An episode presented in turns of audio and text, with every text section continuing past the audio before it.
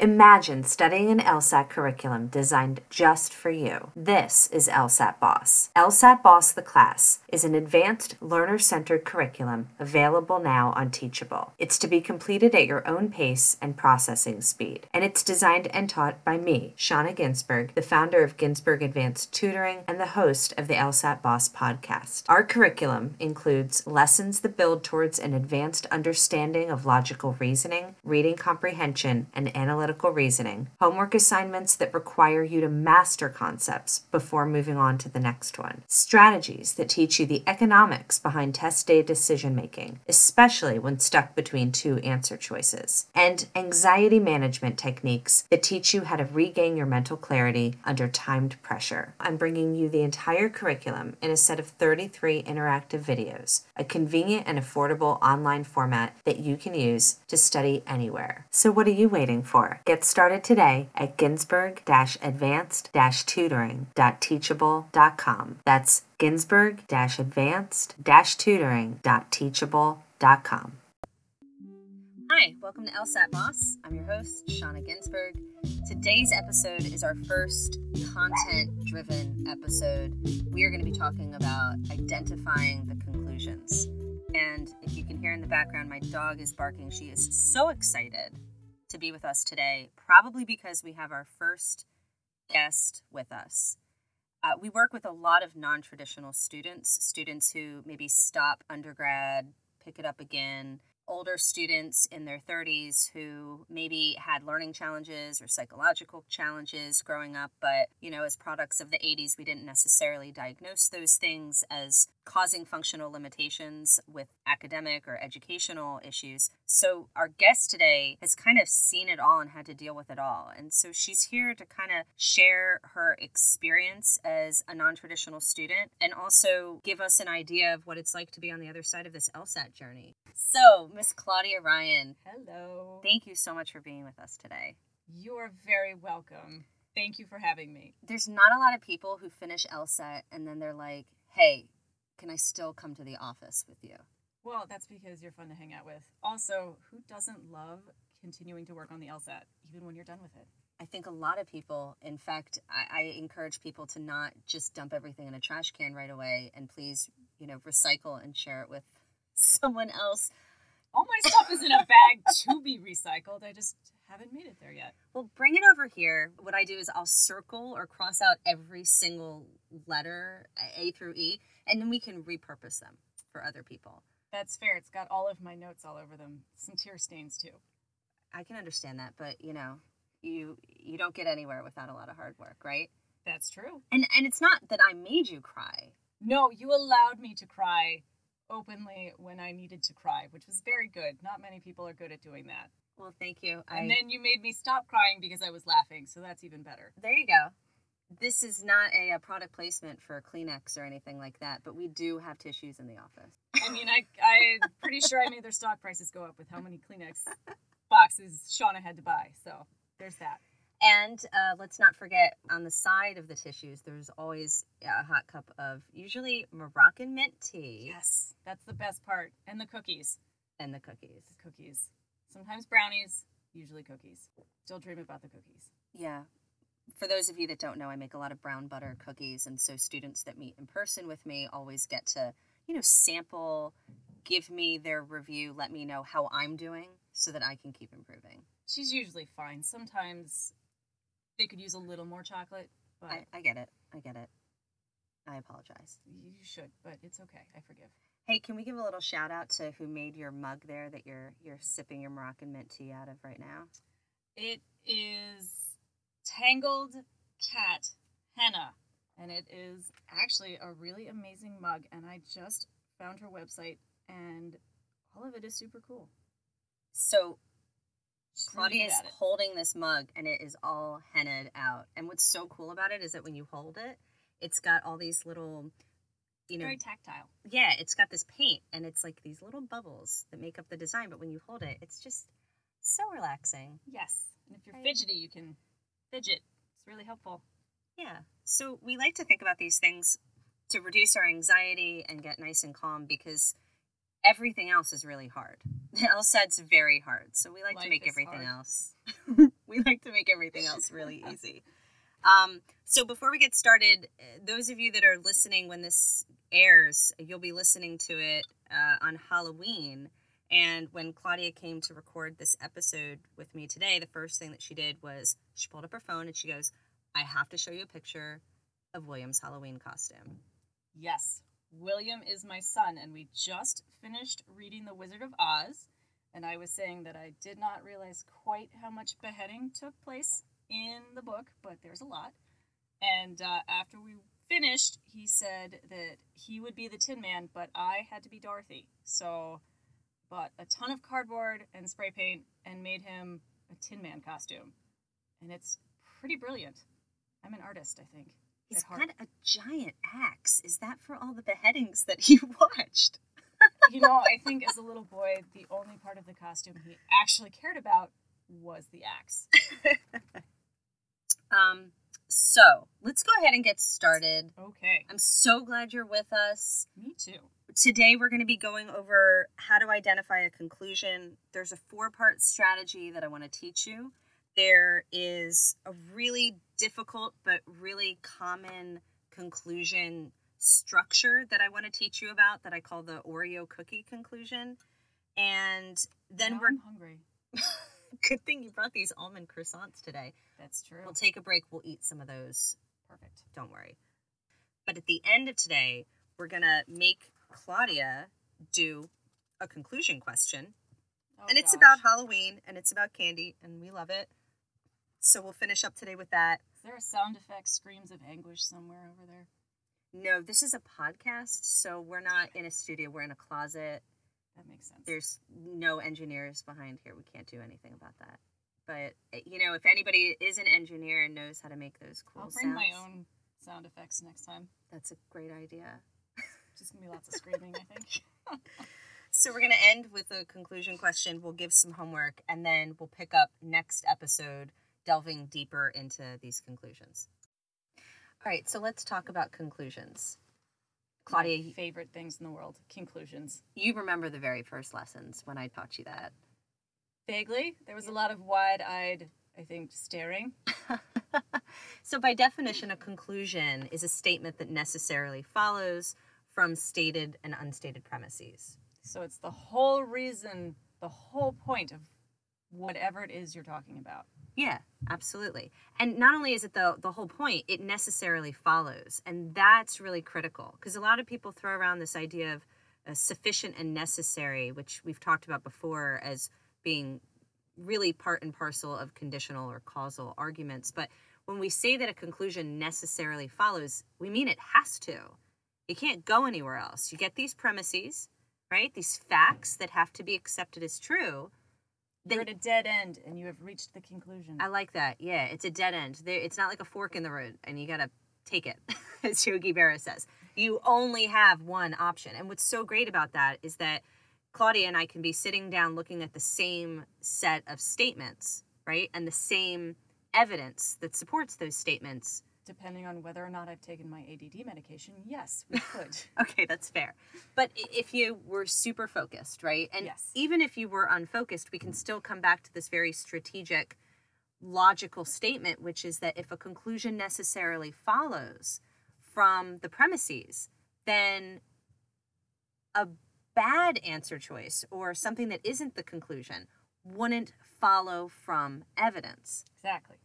And that's really at the heart of the four part conclusion strategy.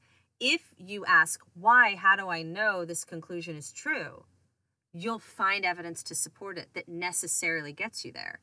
But if you go looking for evidence and you can't find any, you must not have identified the conclusion. It always helped me if I asked, so what, when I thought I'd reached the conclusion, and that's how I identified the premise. I like that. I like that. You know, I call it like the why, how do you know test, Mine right? sounds ruder, and I like that better. it's it works right so so what so but when you say so what it kind of makes the I, I guess in your head it makes you say well there there was a reason for it let me go back and justify right Yep. because you feel attacked by the so what statement Yes, it's uh, you got to be flippant with yourself, and then you can justify everything. i like that i like that All right. So um, let's let's give an example of how we can apply this why, how do you know, or so what test. Perfect. Let's say I said that um, Claudia had to move to Kentucky. Her lease just ran up on her apartment, and her boss said that they were moving the business to Kentucky. Sounds like my nightmare. Um, the conclusion is that I have to move to Kentucky. Well, why? How do you know? Or let me use the the Claudia analysis. Well, so what? What is? What do you mean? I, Yeah, tell me more. yeah. uh, because my employer is moving my job and my lease is up on my current apartment. So I got to go somewhere else. I like. Where am I going to go? Kentucky. Well, I like. Uh, I like the use of the word "and" there. It, what I heard you do is identify that there were two reasons, not just one, but two reasons you'd move to Kentucky. In other words, you lose your lease on your apartment. You're not just like, well, Kentucky, right? Uh, yeah, that I don't think I would ever do that, but yes. on the other hand, if you lost the lease on your apartment, Strong motivating factors would encourage me to move to Kentucky. right, such as premise number two, Yes. right? So P1 and P2, premise one and premise two lead to the conclusion. Exactly. And this introduces the idea that when we're looking for a conclusion, we're not just looking for one reason to support it. There can be multiple. You can have two, or you could have one that leads to another that leads to another. Yes. If I say that if I study hard, then I do well on my test, and if I do well on my test, my mother takes me to Disney World, then the premise of it, if it turns out that I did study hard and it turns out that I did do well on my test, both of those things lead me to Disney World. absolutely. But it wasn't like A and B. It wasn't like premise one and premise two. It wasn't studying hard and doing well on my test led me to Disney World. It was that studying hard led me to doing well, which led to Disney World. and that's a little different. That's Yes. in that that sequence goes A to B to C, not A plus B equals C. awesome. Oh, I'm so glad you're right when you say these things because otherwise, all these people listening would be like, you know, this tutor starts this podcast and we're listening to her students and they they have no idea what they're talking about. That'll happen at some point, I'm certain. Uh, you know what? I'm so not certain that that would happen, and that's why you're probably going to be coming back over and over and over again. That's fair. That's fair. See, this is the motivation I'm talking about. Always a counter to the negativity. Um let's kind of sum up what we just did here though. We did this four part strategy. The first part was when we thought we found the conclusion of the argument we went why? or how do you know? or in your version so, what? what? Then we go looking for the answer to that question. Yes. why? Well because i lost the lease and my business is moving right? Um so that's the second part. The third step that you're going to do is go look at the answer choices and eliminate any answer choices that have nothing to do with the conclusion that you just identified. So if you're taking a digital test you underline or highlight the conclusion you're then going to go look for that same underlined or highlighted language in the answer choice when you don't see any of it not even synonyms or substituted That's the language Wrong answer. get rid of them usually three of them will go right away when you do that analysis that's step three. If you're lucky, if Yeah. you're doing things correctly. right right and what's interesting about the ones that are often the wrong answers is that they're often premises Yeah. right? So they're like misidentified argument parts. So if you don't find the conclusion accurately and you underline a premise instead, then when you go to step three, you're looking in the answer choices, you're going to find your language, but that's the wrong answer if you underline the premise. Yes, that's Right. where the strategy comes in. Mhm, mhm. Got to be strategic. Those words are seared into my brain. There you go. So then the fourth step is really when you're down to two, making sure that you finish, right? Yes. And and in my opinion, that's when the test really picks up. That's when it really tests your ability because most of the people that we start working with, they're down to two and then they guess, which is really another way of saying when I get down to two, I feel as if I'm being hijacked by my anxiety. I can no longer commit any more time because I've exhausted my time on this question. Let me circle attacked. Something. very familiar. And that's really Get out where of my head. That's where our hard work starts, right? That's where it starts. It's not Yeah. about the easy and the medium questions. Nobody gets credit for the three that they eliminate. Nobody gets credit for being down to two and guessing wrong. Which sucks. It would have Right? made my life so much easier. So when we get down to two, we want to do a careful analysis, not only by comparing the the final two answer choices to find differences in them, but also comparing them, each of them, back to the control group, right? Yes. The, the properly identified conclusion. Matching words and transitions and things like that. All of the important buzzwords. There you go. So we're gonna go over a, a practice conclusion question, and then we're gonna pick back up next time, delving deeper into transitional words and phrases and how to recognize that they're triggering a conclusion. Um, and we're also going to be talking about, you know, substitute words, words that can take the place of other words and still carry the same meaning. So as we get into this um, this practice question, I, I promised to introduce you to the hardest or the, the most challenging um, conclusion structure, which made you hungry. It was the Oreo cookie conclusion. Yup. The Oreo cookie conclusion essentially is an argument structure that begins with a premise, then it hits with a conclusion, and then it ends with another premise that supports that conclusion.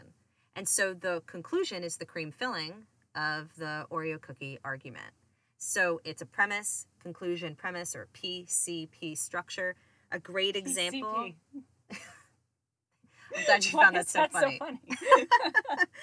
I don't know. So when you uh, when you're looking at these arguments, what makes them really difficult is that the conclusion is being triggered with often a contrast word like but or however. So here's an example. Although. Uh huh. That's another one. So Rex Tillerson thought he would be Secretary of State for all four years of Donald Trump's pre- presidency. However, he was clearly mistaken. He got fired in Trump's first year. So that was a three sentence argument, and it's an Oreo cookie argument. I already, since I told you it was, you already know that the middle sentence is the conclusion. Rex However- Tillerson was mistaken about very many things. Well, however, he was clearly mistaken is the conclusion, right? And the he relates back to Rex Tillerson, which we learned about in the first sentence. So algebraically, you can kind of sub in Rex Tillerson for he. Do you know you're a nerd? I'm total nerd and I'm I love this stuff. So Rex Tillerson was clearly mistaken is the conclusion. You would then go to step 3 and 4 of your strategy and do your process of elimination. Okay, let's take a look at our uh, practice question for Claudia. It's a Halloween question. You want to go ahead and read it off for everybody? Sure. Some kids like to visit houses on Halloween that give away very large candy bars. But most people give away off brand candy bars, so finding a 6 inch Snickers is extremely rare. Thus, it is very difficult for Mars Candy, Snickers' parent company, to produce 6 inch Snickers bars. Before Halloween, then, it is prudent for people who want to give away 6 inch Snickers bars to purchase them when they're on sale, when they're slightly cheaper and easy to purchase in large quantities. Now, the answer choices are A. It is a good idea for people to purchase 6 inch Snickers bars on sale before Halloween. B. 6 inch Snickers bars are extremely rare. C. Some people like to have 6 inch Snickers bars on Halloween. D. 6 inch Snickers bars are cheaper and easier to purchase in large quantities before Halloween. Or E. It is very difficult to produce 6 inch Snickers bars. So, in looking at this, um, the two words that stick out to me very much are the thus and the then um, transition words. Um, How come? mostly because you've got them underlined already, but also because um, it follows a bunch of information and they're sort of bookends. They the transition words emphasize the information that's really important in this mm-hmm. paragraph, and it's not about Halloween itself or that kids like candy bars or finding six inch Snickers bars. It's what you do with all of that information, which is that it is a good idea for people to purchase six inch Snickers bars on sale before Halloween because finding them is difficult and it's difficult for Mars to produce them. Very good. So the thus and the then were both conclusion transition words. They both said, here's the consequence, here's the effect that's going to happen. But you had to take it all the way to the end because the then in the last sentence, even though it was kind of stuck in the middle of that sentence there, right? Yeah. After an introductory phrase, it still led to that final then, which means that's the end of the sequence. It's the end of the road, which you were mentioning Yes. earlier in this episode, right? Yes. So the then triggers the conclusion, Yeah. and now you're ready to go into your step three and four and check the answers. Right? Yes. Absolutely. So what did you think of answer choice A? That is, in fact, the correct answer How do you know? Uh, because it's the only answer choice that talks about whether or not it is a good idea for someone to do something. Prudent and good idea are synonyms. And then it, um, in addition to that part, it also mentions the purchasing six inch Snicker bars on sale before Halloween. So you actually found two things in the answer choice that related back to the conclusion, Yes. right? One of them was a synonym; it wasn't the same word, but then the other part that you found actually nearly word for word related back, right? Yeah. And that's a telltale sign that you found the right conclusion. Yay, me! Congratulations. Well, um, that's it for our practice question. Your homework this evening is to pull out the LSAC Prep Test Volume 5. Take a look at all the conclusion questions. You can download the lecture notes, and we've got the homework listed there. But your job is to just plow through as many conclusion questions as you can. Anytime you make a mistake, you want to correct it, reanalyze it, look at the four steps that you were supposed to complete, and see whether or not maybe you stopped short like you didn't finish step four or something like that. Remember, take a deep breath. And if you feel the need to scream, do it somewhere private. Yeah, because otherwise that might be perceived as cheating if you do it in the middle of a test, right? That's just talking. Well, I was thinking your neighbors might call the cops if you start screaming randomly in the middle of the library, your house, whatever. You know, that is a great uh, awkward transition into our final little um, part of today's episode where Claudia is going to leave us with an anti motivational, motivational thought of the day. So, with that, take it away, Claudia. Well, it's not necessarily a quote, but it is a cool new phrase that I found somewhere on the internet. It's from a Victorian dictionary and it's called having a case of the morbs. You're feeling very morbid and depressed and that's that's my new thing. That's my whole aesthetic from now on forever. Is that, having a case of the morbs. and, and how, how does that motivate us? You know, I'm not sure, but if you embrace the suck and just keep pushing through, you'll get there eventually and you can you can learn to compartmentalize, throw your morbs over your shoulder, just keep going, I love it. push through it, Well, you heard it here first. If you've got a case of the morbs, push through. push through the suck. Exactly. Or embrace it, whichever way you feel like going. Up to you. I don't judge. Thank you so much for joining us today. This has been another episode of LSAT Boss. We'll be back with Claudia next time where we do some other really hard conclusions. Have a great day.